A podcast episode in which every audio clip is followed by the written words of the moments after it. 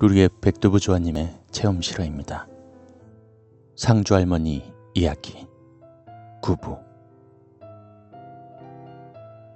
음, 제가 신경을 쓰지 않고 있었는데 댓글 보고 알았네요. 루리 앱에 쪽지 기능이 있었군요. 쪽지가 몇 개 왔습니다. 무속인 소개해달라는 글인데 죄송하지만 그건 좀 어렵겠네요. 어린 시절에 알던 분들은 제가 직접 가야 찾을 수 있을지 없을지도 모르고 갈비찜 문현님은 이번에 찾아뵙고 연락처 알고 있지만 그분 허락 없이 알려드릴 수는 없습니다. 죄송합니다. 그리고 앞으로도 그런 부탁은 일절 들어드릴 수가 없사오니 그냥 저의 얘기만 들어주십시오. 오늘 할 이야기는 좀 많이 슬픈 이야기입니다. 음, 들으시다가 우시게 될지도 몰라요. 수건 한 장 가지고 보시길 권합니다. 그분을 처음 만난 건 7살 여름이었습니다. 할머니와 그날도 장에 가려고 버스를 타고 시내로 나왔습니다. 벌써 오늘은 점심 메뉴가 뭘까? 할매께 간식으로 뭘 사달라고 할까? 하는 생각으로 벌써 입에 침이 고이고 있었습니다. 그렇게 시장을 구경하고 있을 때였습니다. 시장 한 구석이 소란해지고 처음 보는 광경이 펼쳐지고 있었습니다. 옷차림이 다 해지고 꼬질꼬질한 산발을 한 아주머니가 품에 보퉁이 하나를 꼭 끌어안은 채 어쩔 줄 몰라 하며 서 있었고 몇몇 동네 악동들이 뒤를 따르며 그 아주머니를 놀려댔고 심지어 돌멩이도 던지고 있었습니다. 아주머니께서는 어찌할 줄을 모르고 보퉁이만 꼭 껴안고 그냥 서서 당하고만 계셨습니다. 지나가는 사람이 아무도 그 악동들을 뭐래하는 사람도 행동을 제지하는 사람도 없었습니다. 그냥 관심이 없는 거죠. 그런데 이제 큰일 났습니다. 할매가 그걸 보셨거든요. 우리 할매가 싫어하시던 많은 행동 중에 가장 싫어하시는 겁니다. 약한 사람, 대항할 힘없는 사람, 신체적으로나 정신적으로 정상이 아닌 사람 괴롭히는 거죠. 좀 불안한 눈으로 그 광경 한 번, 할매 눈치 한 번 살폈습니다. 역시나 예상과 한채 어긋나지 않게 할머니의 얼굴이 울그락불그락해지시더니 분노의 일갈이 터져 나왔습니다. 이놈들! 하고 말이죠. 아주머니를 괴롭히고 있던 아이들이 깜짝 놀라 돌아보고 어느새 달려가신 할머니가 쥐잡듯이 애들을 몰아치셨습니다. 제 또래 애들이었는데 그나마 애들인 게 다행이죠. 아마 중학생쯤만 되었어도 말보다는 몽둥이가 먼저 날아갔을 겁니다. 아이들은 기어이 울음을 터뜨리곤 그 자리를 떠났습니다. 애들이 떠나자 할머니께선 아주머니께 괜찮으시냐 물었는데 아주머니께선 멍하게 할매를 쳐다볼 뿐이었습니다. 그제서 그분이 정신이 온전하지 않단 걸 눈치챌 수 있었죠. 할매는 개의치 않으시고 아주머니의 더러운 옷을 털어주시며 사람이 없는 곳으로 이끌고 가시려 했습니다. 그때 잠시 전에 울면서 갔던 한 아이가 어떤 녹이 충천한 어른을 앞세우고 나타났습니다. 아마 자기 아버지인 것 같았고 아버지께 일러서 뛰어온 것 같았습니다. 지 아들 잘못한 건 생각도 못하고 상대가 남자였으면 한 대 치고 시작했겠지만 나이 많은 노인이고 여자인지라 언성만 높이더군요. 그런 거에 기죽을 할매가 아니었죠. 상대를 잘못 고르셨네요. 할매는 핏대를 올리며 이야기하는 그 아저씨에게 더 방방 뛰시며 꾸짖었습니다. 애가 잘못하면 아무리 예쁜 자식이라도 꾸짖고 잘못을 알려줘야지. 무조건 편들면 애가 뭘 보고 배우느냐며 미친 여자 때문에 자기 귀한 아들 혼냈다고 얘기하는 이 아저씨를 오히려 혼내셨습니다. 육실의 놈아! 애비란 게 그 모양이니 애가 그따위로 보고 배우지! 라면서요. 아저씨 본전도 못 찾고 아들 데리고 돌아가셨습니다. 그후 할머니는 그 아주머니를 데리고 그늘진 곳으로 갔습니다. 그리곤 예서 잠시만 앉아 기다리시게 하시며 다시 시장으로 나가셨죠. 전 얼른 할머니를 따라갔습니다. 할머니는 시장 안에 있는 순대자판으로 가셔선 순대를 한아름 사셨습니다. 골고루 섞어서요. 순대, 간, 내장, 머릿고기. 그리곤 슈퍼에서 차가운 음료수도 한 병 사셔선 급히 아주머니께 다시 갔습니다. 아주머니도 많이 지치셨는지 그 자리에 퍼져 앉아 계셨습니다. 아주머니께 가신 할매는 사온 순대를 앞에 펼쳐 놓으시며 음료수를 따라주시며 말씀하셨습니다. 여기는 했는가? 많이 지쳐 보이는데 우선 이거라도 좀 드시게. 많이 굶주렸던지 순대를 보는 아주머니의 눈빛이 빛났습니다.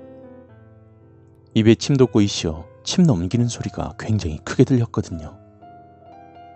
하지만 선뜻 손대지 못하시고는 눈치만 자꾸 보시더군요. 그건 눈칫밥을 많이 먹어본 사람의 본능 같은 거였습니다. 할머니께선 에이 괜찮아 어여 먹어. 하시며 그 무서워 보이는 주름진 얼굴을 한껏 구기시며 환하게 웃어 보이셨습니다. 그제서야 할머니가 쥐어주신 나무 젓가락으로 몇 개를 집어먹더니 젓가락을 이내 집어던지곤 손으로 허겁지겁 순대를 먹기 시작했습니다. 할머니는 음료수를 따주시며 채할라 이거 마시며 천천히 먹으라 하시곤 잠시 물끄러미 그 아줌마를 안쓰럽게 바라보시더니 다시 일어나셔선 여기 있게 하시고는 다시 시장으로 가셨습니다. 저도 쪼르르 따라갔죠. 그리곤 시장에서 통닭 파시는 곳으로 가셨습니다. 시장 통닭 아시죠? 그 옷 입혀서 통째로 튀기는 통닭 한 마리를 사셔선 그 아주머니께 다시 가보니 이미 그 많은 순대를 다 드시곤 물구름이 앉아 계시더군요. 배가 많이 고팠나 보네. 라고 하시며 다시 닭다리 하나를 쭉 찢어 내미셨습니다. 더 드시겠나? 하고요. 아줌마는 해발쩍 웃으시며 닭다리를 받아들고 뜯기 시작했습니다. 할머니는 누런 종이 봉투에 담은 나머지 통닭을 갈무리 하시곤 닭다리까지 다 드신 아주머니의 보퉁이에 끼워주시며 이따 배고프면 드시게나. 기름에 튀긴 음식이라 날이 더워도 쉬 상하진 않을 거야. 라고 하셨습니다. 할머니는 일부러 통닭을 사셨던 거였어요. 돈 몇 푼 줘봤자 남한테 뺏기던지 가지고 있어도 뭘 사먹기도 힘들었겠죠. 몸에서 냄새도 많이 나고 하셨는데 어떤 식당에서도 돈이 있어도 받아주지 않았을 겁니다. 기름에 튀긴 음식이 쉽게 상하지 않는다는 것도 이때 처음 알았죠. 그리고 제 손을 쥐고 그 자리를 떠나셨는데 할머니가 가시다가 길 뒤를 돌아보시는 걸 처음 봤습니다. 그때 아주머니가 벌떡 일어서시더니 할머니께 인사를 하셨습니다. 제정신이 아니시지만 자기에게 잘 대해준 사람에게 고맙다는 생각은 하시나 보더군요. 그리고 그날 점심을 먹은 어느 무늬 아줌마 댁에서도 내내 그 아줌마 생각에 마음이 불편하셨는지 식사를 뜨는 둥 마는 둥 하셨습니다.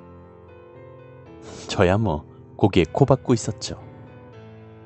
식사가 끝나시자 무늬 아줌마에게 그 얘기를 하면서 다른 사람들에게도 말해서 오며 가며 보거든 뭐라도 좀 사먹이고 아픈데 없나 살피라고 하셨고 아주머니께선 모두에게 그리 전한다고 하셨습니다. 그리고 가실 때 아주머니가 봉투를 주시자 대뜸 여유되면 좀 더 주시게. 라고 하셨습니다. 와, 그날 여러 가지 봤네요. 할머니가 삥 뜯는 것까지 봤으니까. 그리고 가시면서 저 과자 하나 사주시고는 정육점에 들리셔서 그 돈을 몽땅 소고기 사는 데 쓰셨습니다. 저는 고기를 그렇게 많이 사셔서 뭐 할까 했습니다. 특이한 건 할머니가 소고기 사실 때 기름 없는 부위로 달라 하셨습니다. 홍두깨살이라 하셨나? 할머니께서는 혼자 들기도 버거울 만큼 많이 사신 그 소고기를 들고 낑낑거리며 집에 도착하셨죠. 집에 들어가자마자 곧장 부엌에 가셔선 도마와 칼을 들고 바로 작업에 들어가셨습니다. 소고기 덩어리를 얇게 점이시기 시작했습니다. 그리고 그걸 조미한 액에 담그셨다 꺼내시어 채반에 늘어놓기 시작했죠. 전 옆에서 할매 뭐 하시는 거예요? 하고 질문했는데 음, 육포 만드는 기다. 라고 하셨습니다. 전 신기해하며 할매가 하는 걸 지켜봤죠. 그렇게 다 점인 고기는 채반으로 몇 개가 될 만큼 많았습니다. 그걸 몇 날을 정성껏 말리셨죠.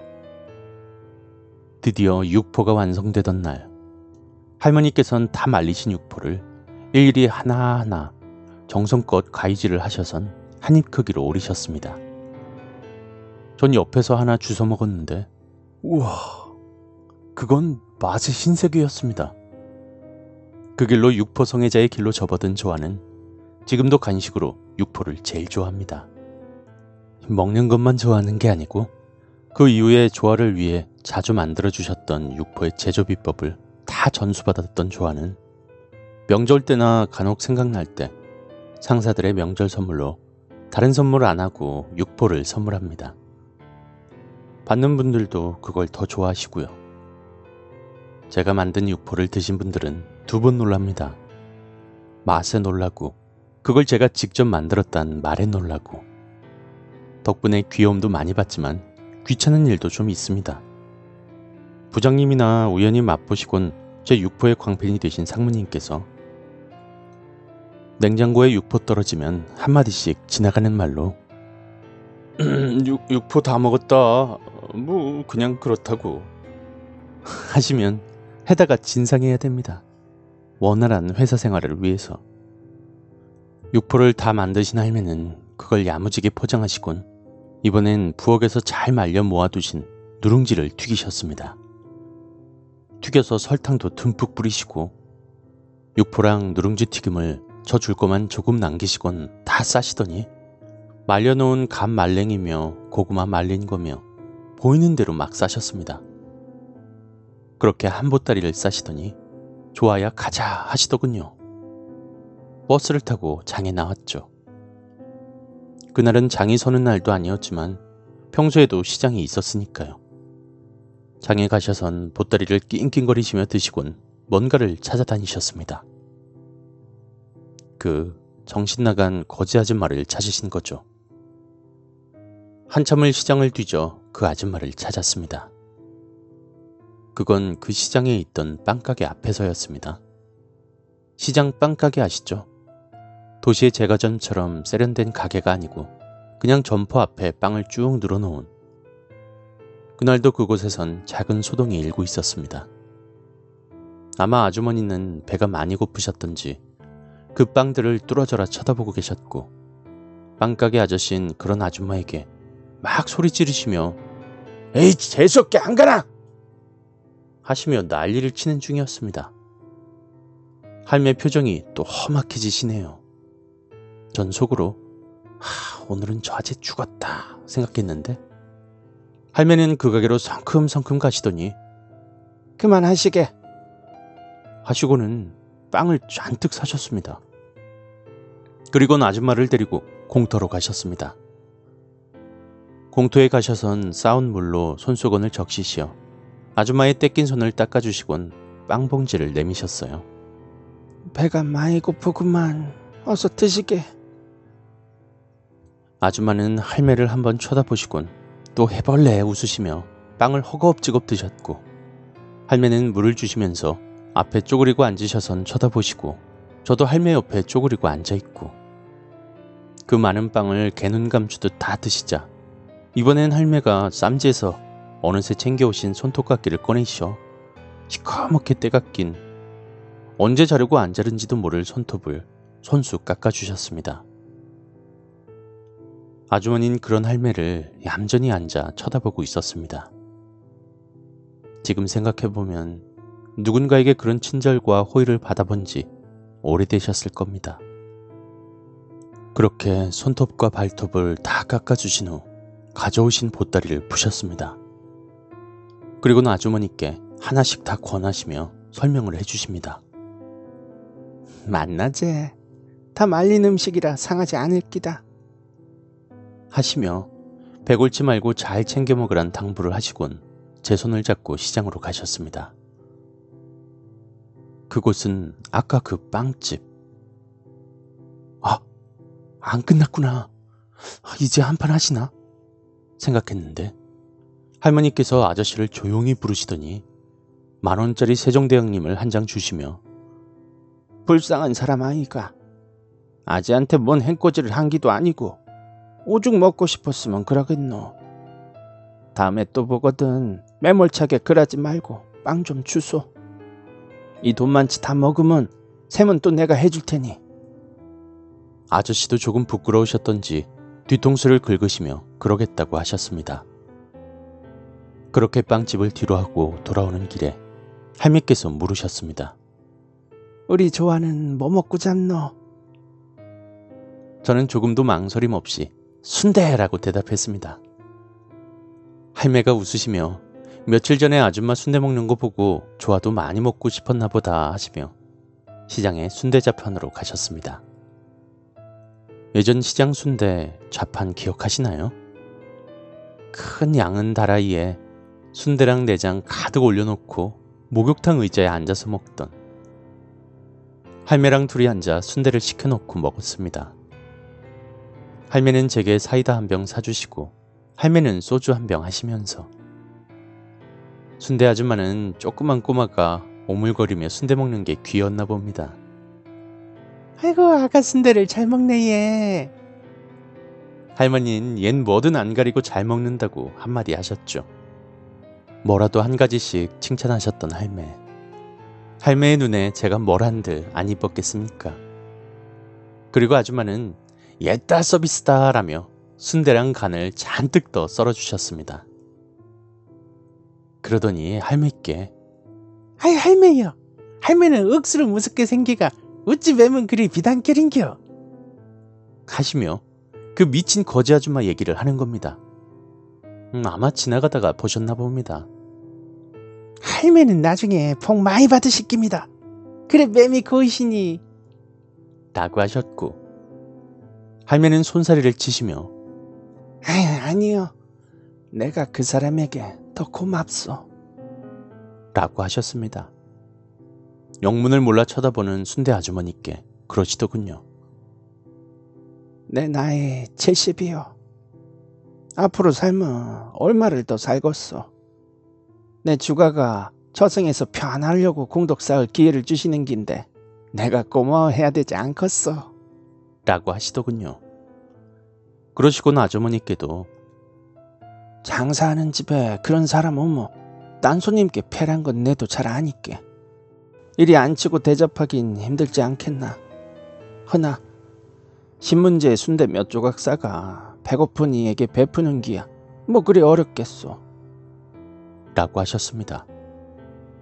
아주머니도 크게 생각한 바가 있으신지 고개를 끄덕끄덕 하시곤 나도 그리 하겠다 하셨죠. 그렇게 할머니의 일은 하나가 더 늘었습니다. 장날에 장에 가시면 가장 먼저 하시는 일이 그 아주머니 잘 있나 찾아 살피시고 뭐라도 하나 먹이시고 나서야 당신의 볼일을 보셨습니다. 그러던 어느 날이었습니다. 그날도 장에 가서 그 아줌마부터 찾아다니셨는데 그날따라 아줌마가 안 보였습니다. 할머니는 급기야 상인들에게 아줌마에 대해 물으셨습니다. 글쎄예, 그러고 보니 오늘은 하루 종일 안 비는 것 같던데. 할머니는 상인들에게 그 아줌마가 혹시 저녁에 어디서 자는지 아냐고 물으셨고 한 상인이 소재를 알고 있더군요. 시장에서 가까운 공터에 시멘트로 만든 큰 하수도관을 쌓아놓은 곳이 있는데 밤에 그 속에서 잔다고요. 할매는 절 데리고 한달음에 그리로 달려가셨습니다. 아줌마는 그곳에 계셨습니다. 아마 전날 상한 음식을 주워 드셨는지 끙끙 앓는 소리를 내며 누워 계시다가 할매를 보자 애처로운 구원을 바라는 눈빛으로 쳐다보시더군요. 주변엔 여러 군데 토해 놓으셔서 시큼한 냄새와 설사도 하시고 제대로 뒤처리도 못했는지 똥냄새가 진동했습니다. 할매는 우야노 우야노 하시더니 꼼짝 말고 누워있으라고 하시더니 어딘가로 막 뛰어가시고 좋아도 덩달아 방울소리 울리도록 뛰었습니다.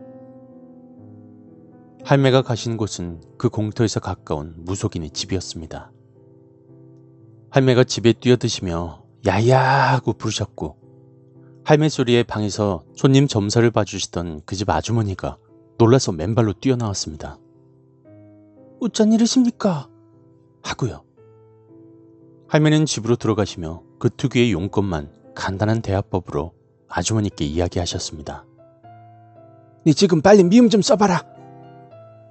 영문을 몰라 대답부터 하시며 부엌으로 들어가시는 아주머니께 다시 니안 입는 치마 하나 있나? 치마랑 빤스도 하나 두고. 라고 하셨습니다. 부엌으로 들어가시다 다시 방으로 아주머니가 들어가시자 점사를 보던 손님들께 죄송합니다.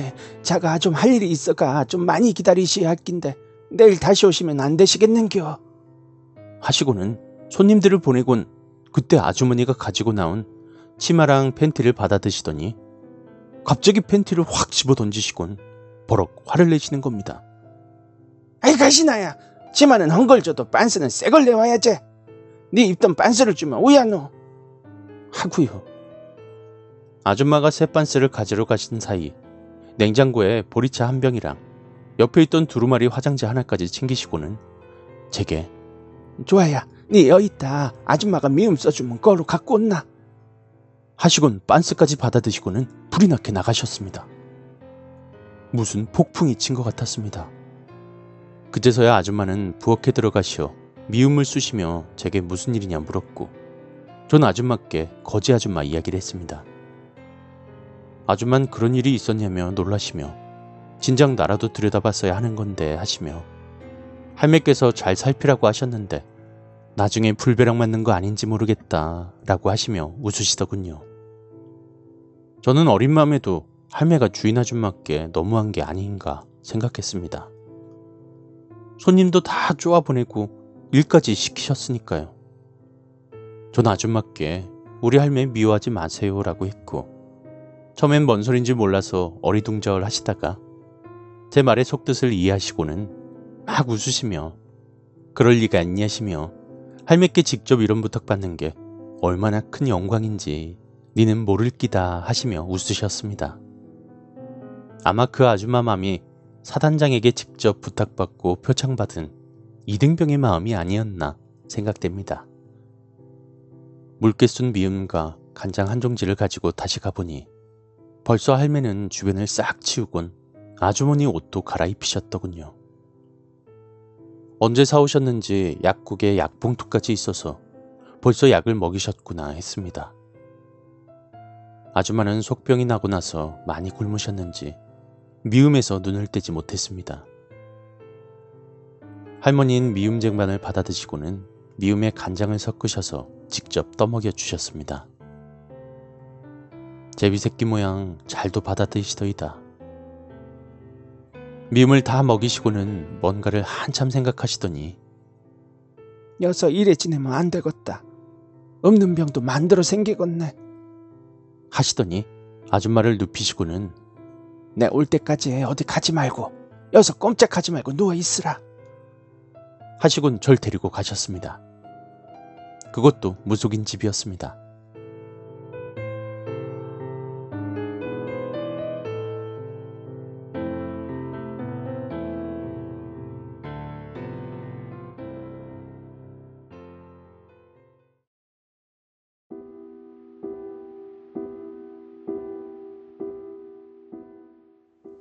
그곳은 독채의 단독주택이었는데 특이하게 길쭉담으로 쓰지 않는 작은 가게가 하나 있었습니다. 갔을 땐 이것저것 잡동사니들을 넣어서 두던 창고로 쓰셨나 봐요. 또 다짜고짜 쳐들어가시네요. 그 집 주인은 할머니가 가시자 또 맨발로 달려나왔습니다. 왜들 할매만 보면 맨발로 뛰어나오시는지 이번에도 다짜고짜 얘기하셨습니다. 네 담벼락에 붙은 가게 안 쓰는 기제. 그게 오늘부터 내가 쓸란다. 됐나? 그리고 네 돈 좀 두고 있는 대로 그냥 다 두고.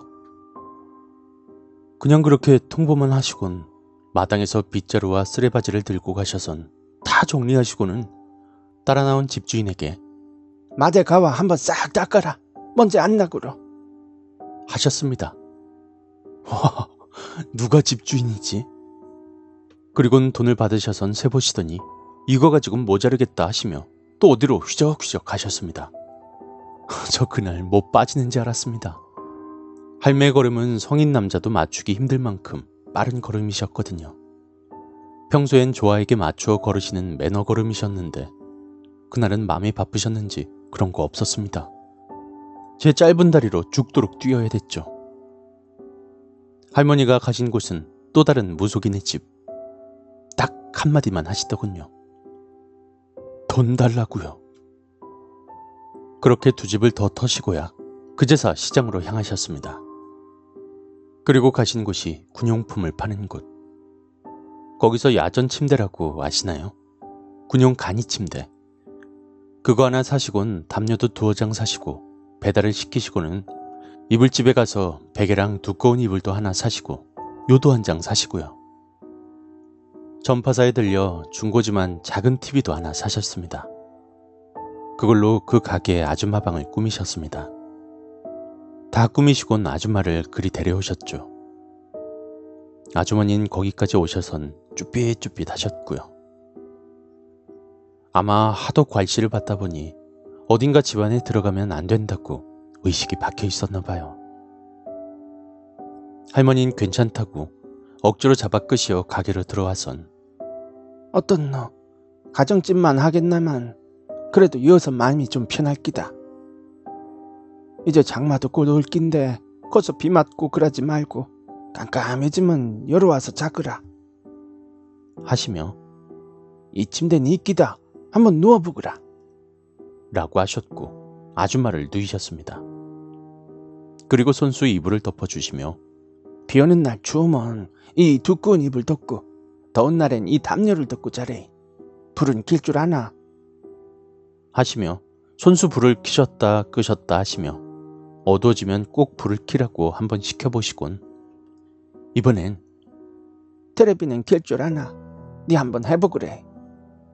라고 하셨고 아주머니는 TV를 켜셨습니다. 음, 잘하네. 밤에 심심하다 돌아다니지 말고 일찍 일찍 들어와 테레비도 보고 쉬거라. 알겠지? 라고 하셨고 아주머니는 용하게도 알아들었는지 해벌레 웃으시며 좋아하셨습니다. 하, 할매도 이제 한시름 놓으셨습니다. 그냥 그 아줌마를 두셨으면 할매 성격에 걱정하시다가 병 생기셨을 겁니다. 그리곤 아픈데 어디 나가지 말고 여서 쉬거라 하시곤 절 데리고 나오셔선 바로 앞에 있는 식당으로 가셨습니다. 길 건너가 바로 식당이었거든요. 그리곤 그 식당 주인에게 말하셨죠. 음, 그래가 앞으로 저 앞집 가게에서 살기니께 집에 들어와가 불 켜지면 따뜻한 밥 저녁 한 끼라도 먹게 매일 가져다 주소. 오늘은 아프니까 내두고 내일부터 가져다 주소. 샘은 내 미리 한 달치 드리고 매달 선물로 드릴 테니까 미친 여자라고 그냥 아무거나 막 주지 마시고 좋은 일 한다 생각하시고 만난 거 좀 많이 챙겨주이소. 이러면서 한 달치 밥값을 선불로 주시곤 절 데리고 그 공터로 다시 가셔선 아까 아줌마가 먹은 그릇을 챙기시곤 그 집에 다시 가셨습니다. 급한 맘이 이제 다 가라앉으셨는데 그때야 겨우 제가 맘 편히 따라갈 만하더이다. 할머니는 문을 쾅쾅 두드리셨고 누구세요라는 말이 끝나기도 전에 내다라는 한마디에 또 우당탕 뛰어나오는 소리가 들리고 이미 그날 영업을 접으신 아주머니가 나오시자 그릇을 내미시더니 고맙대. 가, 저 땡땡보살 내 딸린 가게 앞으로 지내게 되었다. 네 이따 미음 한 번 더 해가 캬좀 먹이거라. 라고 하셨고 아줌마는 공손하게 네 하고 대답했습니다. 그리고 돌아오는 길에 비가 내렸습니다. 아이고 비 오네. 야 거기 끓이두고 왔으면 맨 편하지 않아 어쩔 뻔했노. 하시며 더 뿌듯해 하셨습니다. 그리곤 할매는 장에 갈 적마다 아줌마를 만났습니다. 아줌마는 장날이면 할매가 오실 때까지 버스 정류장에 나오셔선 일찍부터 기다리셨고요. 그렇게 시간이 흐르고 날씨가 많이 쌀쌀해졌고 늦은 가을 어느 날 할머니 집에 식구가 하나 더 들었습니다. 할머니께선 그 아줌마를 아주 집으로 데리고 들어오신 거죠. 할매는 아줌마에게 앞으로 여가 너거 집이다 생각하고 지내그래. 가고 싶을 땐 언제든지 떠나도 좋으니까. 이 겨울 동안만이라도 이곳에서 나랑 지내자. 그는 이제 주부가 못 잔대. 라고 하셨습니다. 그렇게 아줌마는 할매 집에서 겨울을 나게 되셨죠. 우리 엄마가 할매한테 한 소리 했다가 혼꾸녕이 나셨습니다. 어, 아줌매 웃자자고 저 여자를 데리고 오셨는겨. 지금까지 해주는 것도 보통 일이 아닌데 어쩔라고 얘. 할매가 벌컥 화를 내셨습니다. 말았고 이 몬땅 가시나가 뭐라 시비를 썼노. 이 가시나야 네가 니한테 쌀을 달라 카드나 밥을 해달라 카드나 남는 방 하나 주고 내 먹는 밥상에 수저 한 벌, 밥 한 공기만 덮으면 되는 긴데 먹여도 내가 먹이고 재워도 내가 재운다. 이 엉덩이에 뿔 날려나. 어, 참 아줌매도 아 듣는데 지는 아줌매 힘드실까봐 차라리 가시나야. 네, 그럴 줄 알았습니다. 할매한테 그렇게 말하면 혼날 거 어린 내도 잘 알겠더만 엄마 바보. 아주머니가 할매 집에 오시고 다음날 놀러 가 보니 어, 웬 이쁜 아줌마가 계시더군요. 데려오신 날 할매가 목욕도 싹 시키시고 옷도 예쁘게 새 옷을 사 입히셔서 못 알아봤습니다. 와, 저렇게 멀쩡하신 아줌마가. 그리곤 저랑 아줌마를 데리고 시내에 나가셔선 아줌마 머리를 미장원에서 단정히 깎이시고 제 머리도 잘라주셨습니다. 아무도 아줌마를 못 알아보더군요. 아이고 할매 오늘은 며느님도 같이 오셨나 보네 얘. 하고 말을 하더군요. 그렇게 할머니 집에 지내기 시작했는데 한날은 저랑 마루에 앉아 화단에서 꽃구경하고 계신 아주머니를 물끄러미 바라보시더니 한숨을 푹 쉬시며 전생에 먼 죄를 그리 크게 졌길래 저리 큰 고통을 받노. 하셨습니다. 그리곤 혼잣말로 그래, 니네 미치가 그렇게 사는 게 그나마 다행이다. 개똥밭에 굴러도 이승이 낫다지 않느냐. 하셨습니다. 저는 깜짝 놀랐죠. 할매, 그게 뭔 소린데? 라고 물어봤습니다. 좋아는 안 되제. 지금 아줌마 옆에 아귀 귀신이 세 명이나 붙어 있다. 정신이 온전치 못하니 그리 크게 영향받진 않을 기다. 라고 하셨습니다. 전 그러면 안 되는 거 아니냐며 할매가 쫓아버릴 수 있지 않냐고 물었습니다. 할매는 고개를 흔드시며 저그 엄마가 좋아가 곁에 있는 아들을 내 어찌 내쫓아버렸고 라고 하셨습니다. 저는 그래도 귀신이 가면 아줌마가 다시 멀쩡해지실 수도 있지 않냐라고 물었습니다. 할매는 그래가 더 쫓으면 안 되는 기다. 라고 뜬모를 얘기를 하셨고 멀뚱거리며 놀란 얼굴로 쳐다보는 제게 좋아야. 사람에게 견딜 수 있는 고통의 한계란 게 있는 법이다. 아줌마는 그 한계를 넘는 고통을 받아 미친 거대. 아마 아줌마가 다시 정신이 돌아오면 며칠 못 가서 스스로 목숨을 끊을 기다. 라고 하셨습니다. 하, 자살을 하신다니. 할매의 보살핌을 받으시자 아줌마는 눈에 띄게 안정이 되어 갔습니다. 미친 사람이라고 항상 미쳐 있는 게 아니란 걸 알게 되었죠. 어느 날 아줌마의 정신이 유난히 맑은 날이었습니다. 할머니를 쳐다보시더니 갑자기 감사해요 라고 하는 겁니다. 와, 얼마나 놀랐다고요? 전 아주머니가 말 못하는 벙어리인 줄 알았거든요. 아주머니는 할머니의 은혜는 저승 가서도 잊지 못할 거라 하시며 눈물을 흘리셨습니다. 그리곤 아줌마 얘기를 하셨습니다. 아줌마는 그냥 평범한 가정의 주부였다고 합니다. 남편도 자기에게 잘해주고 아이도 두 명이 있었고 그 당시에 뱃속에 아기도 하나 있었던 단란한 가정이었답니다. 단지 집이 가난했기에 남편도 일을 하지만 자신도 공장에서 열심히 일을 했다고 합니다.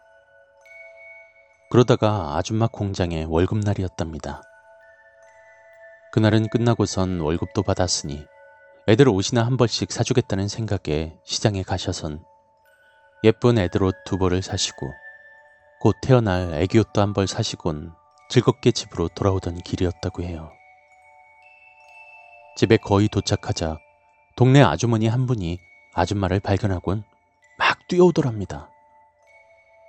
아주머니는 웃으시며 인사를 했는데 그 동네 분은 사색이 되어선 아주머니께 그러더래요. 어디 갔었는가? 공장에 연락하니 퇴근했다더만. 애들이, 애들이. 아주머니는 직감적으로 뭔가 큰일이 난 걸 아시곤 한 걸음에 집으로 달려가셨대요. 그런데 작지만 편히 쉬던 집은 시커멓게 불에 타 있고 애들은 소방서에서 와서 구조에 나왔을 땐 이미 질식해서 둘 다 죽어 있었답니다.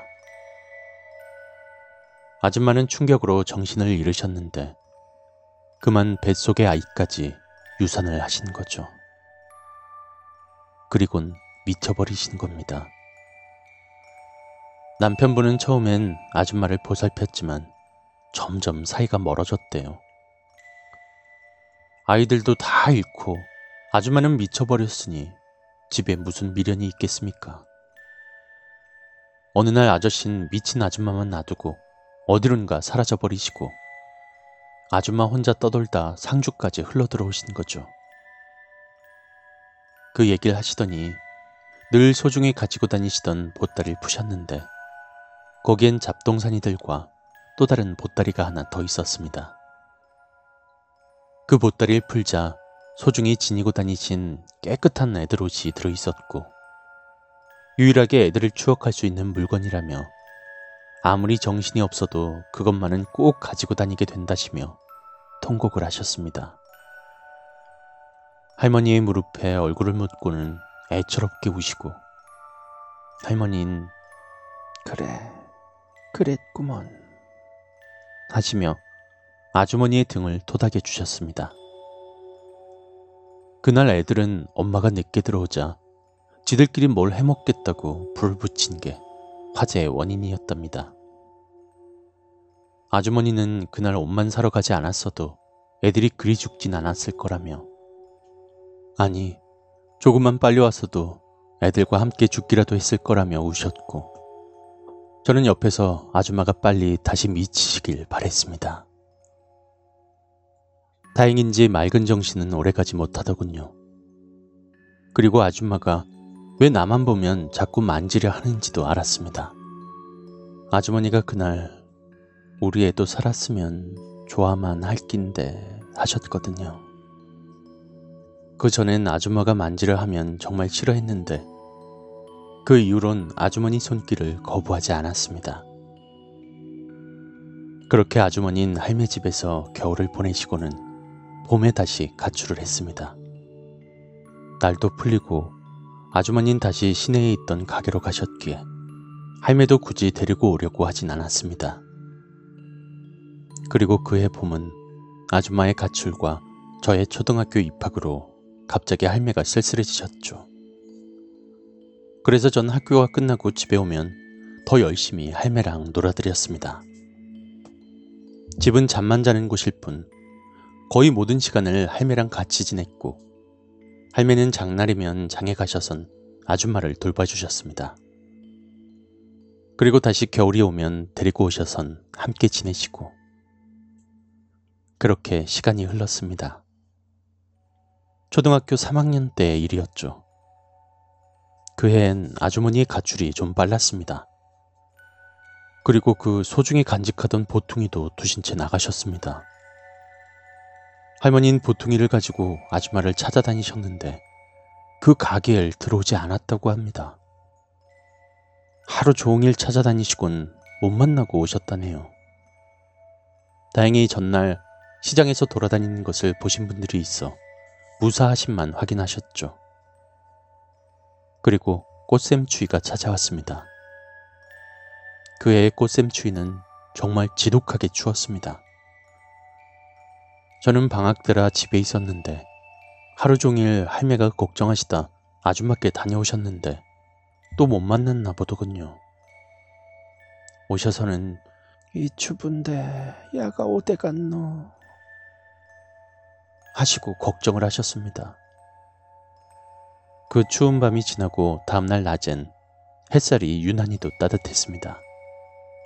오랜만에 봄바람이라 할매랑 마루에 앉아 콩을 고르고 있었습니다. 도란도란 이야기를 나누며 콩을 고르고 있었는데 갑자기 할매가 무슨 기척을 느끼셨는지 대문 쪽을 무심코 보시다간 놀란 입으로 벌떡 일어섰습니다. 그러시더니 입도 눈도 손까지 벌벌 떠셨죠. 기운이 빠지시는지 자리에 털썩 주저앉으셨고 그 바람에 콩들이 막 흩날리고 그러더니 갑자기 닭똥 같은 눈물을 뚝뚝 흘리시기 시작했습니다. 우리 철혈의 할매가요. 기어이 기어이 일이 일이 되었구만. 아들이 엄마 마중 나왔구먼. 그래. 이제서 자네 얼굴이 편안히 보이네 그려. 지금 가는 겐가? 라고 하시며 우시면서 웃으셨습니다. 그러시고는 먼 길 가는데 배고파 가면 저승서도 허기를 면하지 못하는 법이네. 마지막으로 내 밥 한 끼 잡숫고 가시게나. 하시곤 소매로 눈물을 훔치시더니 부엌으로 들어가셨습니다. 저는 어쩔 줄 몰랐습니다. 제 눈엔 아무것도 안 보이니까요. 그때 무언가가 제 볼을 만지는 기분이 들었습니다. 엄청 따뜻한. 할매는 새로 밥을 하시며 저를 부르셨습니다. 좋아야 우유는 없을 끼고 혹시 집에 분유 있나? 라고 하셨습니다. 저희 동네 구멍가게에 우유 같은 사치품은 없었거든요. 마침 얼마 전 다녀간 작은 외숙모가 그때 갓난아기였던 외사촌 여동생을 먹이고 놔두시고 가신 게 있었습니다. 저는 그 말씀을 드렸더니 잘 됐다. 엄마한테 가가 우유 한 잔 타달라 캐라. 갖고 온나. 라고 하셨고 전 집에 가서 우유를 타왔더니 마침 할매가 밥상을 들고 나오셨습니다. 밥이 세 공기, 수저가 세 벌, 그리고 반찬들. 할매는 제가 가지고 온 우유도 밥상에 넣으시고는 어여들 먹게. 많이 먹게. 하며 쳐다보셨습니다. 한참을 쳐다보시더니 아이고 내 정신 좀 보게. 하시더니 안방으로 들어가셨습니다. 그리고 한 손엔 아줌마의 보따리를 또 한 손엔 깨끗한 옷 한 벌을 들고 나오셨죠. 그 옷, 저도 잘 알고 있는 옷이었습니다. 할머니가 애지중지 하시며 시간 날 때마다 한 번씩 꺼내보시고 쓰다듬으시던 옷. 할머니가 저승 가실 때 입고 가실 거라며 아끼시던 수의 한 벌이었습니다. 제게 내 혹시 못 입고 죽거들랑 이 옷 꼭 입혀줘야 한다고 말할 거래 하시며 신신당부 하셨던 옷이었죠. 그리고는 마치 아줌마 앞에서 자랑하듯 펼쳐 보이시며 억수로 굽제. 니한테 선물로 줬구마. 이거 입고 가 그래. 저승시왕께서도 곱게 하고 나를 더 좋아하신대. 라고 하며 웃으시더니 마당에서 불을 붙이셨습니다. 보통에서 아이들 옷도 꺼내어 차례로 태우시더니 그래, 정말 곱대. 이제 가거라. 이승에 아무런 미련도 두지 말고, 뒤도 돌아보지 말고, 팥비 저승까지 한달음에 달려가 그래. 라고 하셨고 아주머니가 떠나시는 듯 할머니의 눈길이 마루에서 마당으로 그리고 대문으로 이어졌습니다. 그리곤 인사를 하시는지 어서 가란 손짓을 하시다가 손을 흔들어 주시더군요. 저도 할매 옆에서 손을 꼭 붙들고 한 손을 흔들었습니다. 아줌마 빠빠이. 그리고선 할머니는 크게 손을 더 흔드시곤 내리시며 가슴에 모으시고는 계속 극락왕생하소서. 극락왕생하소서. 하시곤 한참을 축원하셨습니다. 그러시곤 상을 대충 치우시고는 콩도 치우시고 좋아야. 할미가 오늘 좀 많이 피곤타. 오늘은 그만 집에 가거라. 하시고는 안방으로 들어가셨고 저는 어쩔 줄 몰라 마당에서 잠시 서 있었는데 방으로 들어가신 할머니가 대성통곡을 하고 계셨습니다. 불쌍해서 오야 너. 불쌍해서 너. 하얀 것. 불쌍한 것.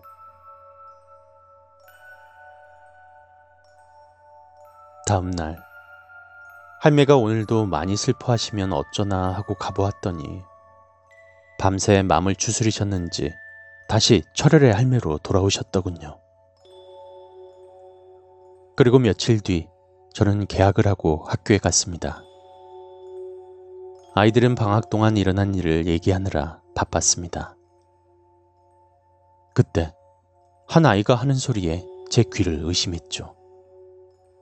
너것들 그 소식 들었나? 시장 돌아다니던 그 미친 아줌마 안 있나? 저는 아는 사람 얘기라 귀가 솔깃해졌습니다.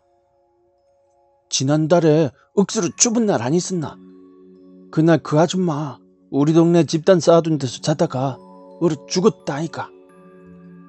그 얘기를 듣고 집에 와서 할머니께 이야기를 해드렸습니다. 그 친구의 동네도 다 알려드리고요. 할머니는 그 동네로 당장 가셔선 그 동네 사람들에게 아줌마가 모셔진 곳을 알아오시곤 무슨 무연고 공동묘진가에 모셔져 있던 그분 묘에도 다녀오시고 그 아주머니의 49제도 손수 치러주셨고 할매가 돌아가시는 해까지 길도 꼬박꼬박 챙겨주셨습니다. 아주머니와 아가들이 그곳에선 편히 쉬고 있겠죠.